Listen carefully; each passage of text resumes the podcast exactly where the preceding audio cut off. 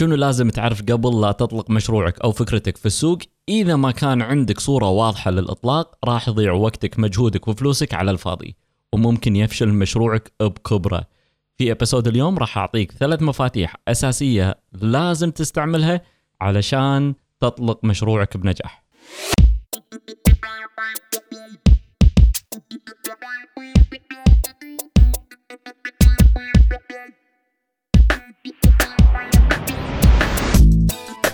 بودكاست Launching Your Business لك انت ولصاحب المشروع أو المبادر اللي عنده منتج خدمة رسالة مؤمن فيهم.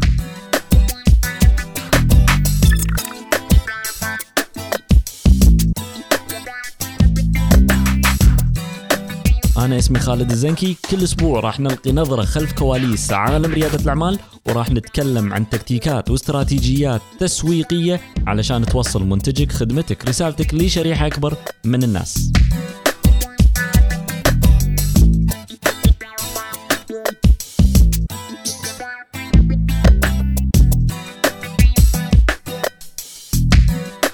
شكرا إنك شاركتني من وقتك اليوم وخلنا نبتدي.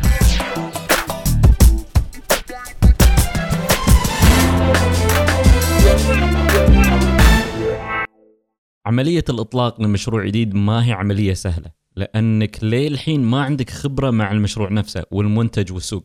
حتى لو كان عندك خبرة تراكمية في عالم ريادة الأعمال أو أي مجالات ثانية مثلا إذا كان عندك خبرة في التكنولوجيا وأطلقت مشروع أو منتج في هالقطاع وبعدها خذيت قرار علشان تطلق مشروع جديد في قطاع التغذية. مثلا تبي تفتح قهوة وأنت ما عندك خبرة أساسا في القهوة. صح خبرتك في الإدارة وال business راح تفيدك بس هذا قطاع جديد بالنسبة لك وتعتبر تجربة جديدة. شوف في هالبودكاست راح نتكلم عن تكتيكات واستراتيجيات وهم راح أتكلم عن ال mindset لأن لها دور وايد كبير في نجاحك في عالم ريادة الأعمال بشكل عام وعالم الإطلاق بشكل خاص. ومن خبرتي المتواضعة في التسويق وريادة الأعمال مع الشركات الصغيرة والشركات الناشئة والمتوسطة والكبيرة بعد في أكثر من عشر قطاعات صارت عندي خبرة وراح أحاول أبسط هذه الخبرات من خلال البودكاست. والحين ودي أبتدي في قصة. أنا لما بديت مشروعي الخاص في 2005 أو أطلقت مشروعي في 2005 ما كان عندي خبرة لا في ريادة الأعمال ولا التسويق لأن أنا أساسا درست هندسة كمبيوتر في جامعة الكويت. وكنت أول من أطلق شركة متخصصة في تدريب القياديين في الكويت وأول من ياب المحاضرين المختصين في عالم ريادة الأعمال وسوى محاضرات جماهيرية باللغة الإنجليزية ومن غير ترجمة فورية بذاك الوقت. وفي ذاك الوقت كان في أكثر من 350 شركة تدريب في الكويت، الكل أجزم بذاك الوقت إن الإطلاق والشركة راح تفشل. ومو أي فشل، فشل ذريع لأسباب وايد منها واحد إن الفكرة كانت مينونة والمجازفة كانت وايد عالية. اثنين السوق ما راح يتقبل محاضرات باللغة الإنجليزية لأن بذاك الوقت الدارج كان اللغة العربية. ثلاثة عدم توفر خبرة مسبقة في سوق التدريب والموارد البشرية. أربعة عدم توفر خبرة مسبقة لي في عالم ريادة الأعمال وال business أنا لي شخصيا لأن هذا بالنسبة لي كان شيء جديد. خمسة ال business يعتمد على العلاقات وكان هالشيء مو متوفر عندي أصلا. ستة مؤسسة صغيرة ما راح تقدر تنافس الهوامير اللي موجودين بالسوق. سبعة التخصص في تدريب القياديين بس بروحه غير كافي لاستمرارية المشروع بذاك الوقت. هذه كانت الأسباب. لو أي واحد يسمع هالأسباب السبعة هذه ويفكر فيها راح يقول أن كلام السوق صح بذاك الوقت وأن فرصة نجاح المشروع وايد ضعيفة. شلون هالمؤسسة الصغيرة بإمكانها تنجح رغم التحديات هذه كلها اللي ممكن تعطي انديكيتر تعطي علامة آه، واضحة جدا أن المشروع ما راح ينجح. والحين خلني أعطيك الثلاث مفاتيح اللي ساهمت في نجاح المشروع رغم كل هالتحديات اللي ذكرتها من ساعة أول مفتاح السوق محتاج المنتج أو الخدمة.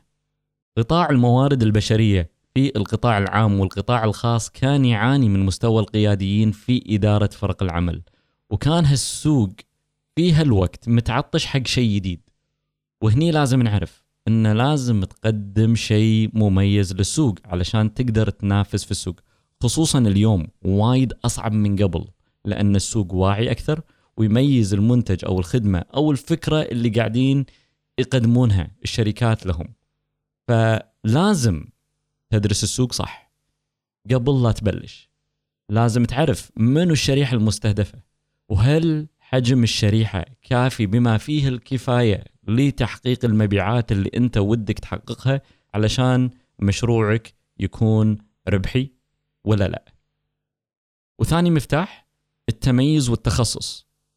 الكل يقول لازم تكون فكرتك جديدة علشان تقدر تنجح في عالم ريادة الأعمال. هالكلام صح بس محتاج كم شغلة؟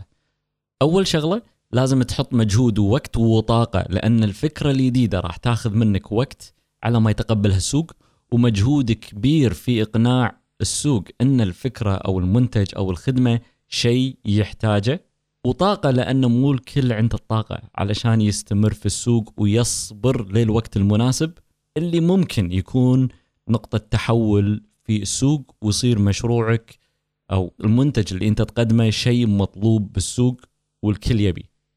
والشغلة الثانية يبي لك فلوس. إذا كانت فكرة جديدة راح تحتاج ميزانية. ووقت وكل ما طال الوقت راح تحتاج فلوس علشان تمول البزنس. إذا كانت عندك مخبات عميقة فيها ترس فلوس اطلق مشروع جديد فكرة جديدة ما حد سواها من قبل. أنا لما بديت في ذاك الوقت تخصصت في مجال واحد وتميز المشروع ونجح بسبة الشيء هذا. وبيك تتذكر شيء وايد مهم. كل ما تخصصت تميزت. عيدة مرة ثانية. كل ما تخصصت تميزت. والحين خلينا نتكلم عن المفتاح الثالث. حدد أفضل استراتيجية تسويقية. في استراتيجيات وايد للتسويق. منها استراتيجيات تقليدية وهم استراتيجيات إبداعية. مو كل استراتيجية راح تمشي مع طبيعة مشروعك ولا طبيعة المنتج اللي أنت تقدمه لهم بالسوق. لازم تحدد الاستراتيجية الأفضل لمشروعك واللي يناسب مشروعك وميزانيتك بنفس الوقت. وفي نهاية 2004 لما بديت التخطيط لإطلاق أول مشروع تجاري لي بديت أدور وأدرس شنو ممكن تكون أفضل استراتيجية تسويقية. ومن حظي آه، بذاك الوقت طحت على كتاب بالصدفة في أرض المعارض كان معرض الكتاب يتكلم عن التسويق الاستراتيجي. فكان في صفحة واحدة شدت انتباهي. بس خل ألخص لكم شنو اللي استفدته من الصفحة هذه. ملخص الصفحة هذه كان التسويق المباشر. 1 to 1 marketing هو الأفضل من سنة 2000 ل 2010 هالحكي قبل انتشار كل التكتيكات والاستراتيجيات التسويقية اللي نعرفها. بسبب هالصفحة صارت الجزء الأساسي في استراتيجية التسويق عندي في المشروع بذاك الوقت. بس ضفنا عليها التسويق الإلكتروني وكنا من أوائل شركات التدريب اللي عندها موقع إلكتروني في كل شيء. واستخدمنا ال social media في ذاك الوقت كان في بس فيسبوك ويوتيوب فلازم تعرف شنو الأنسب بالناحية التسويقية لمشروعك ومنتجك وهم الشريحة اللي أنت بتستهدفها. هذه كانت ثلاث مفاتيح أبيك تحطها في عين الاعتبار إذا صار عندك فكرة لمشروع جديد، منتج جديد، خدمة جديدة. فخلنا الحين نراجعهم مع بعض. فعندنا ثلاث مفاتيح لازم نحطها بعين الاعتبار. أول شيء السوق محتاج المنتج أو الخدمة اللي انت قاعد تقدمها له. اثنين التميز والتخصص. لازم انت تتميز وتتخصص في شيء وتبدع فيه. ثلاثة تحدد أفضل استراتيجية تسويقية تناسب مشروعك وتناسب منتجك. مهما كانت فكرتك نجاحك يعتمد على الثلاث مفاتيح هذيلا. أنا أعتبرهم أساس لكل مشروع من غيرهم. أنت قاعد تبني مشروع على أساسات هشة ممكن يطيح بأي وقت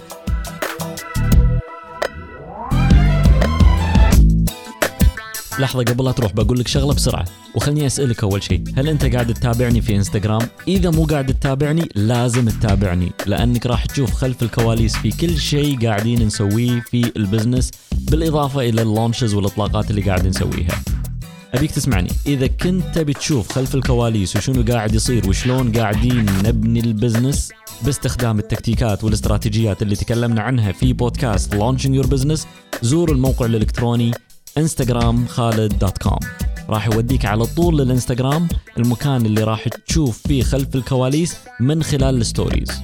إذا للحين ما سويت هالشيء لازم تسوي هالشيء الحين. okay؟ نشوفكم قريب إن شاء الله and launch!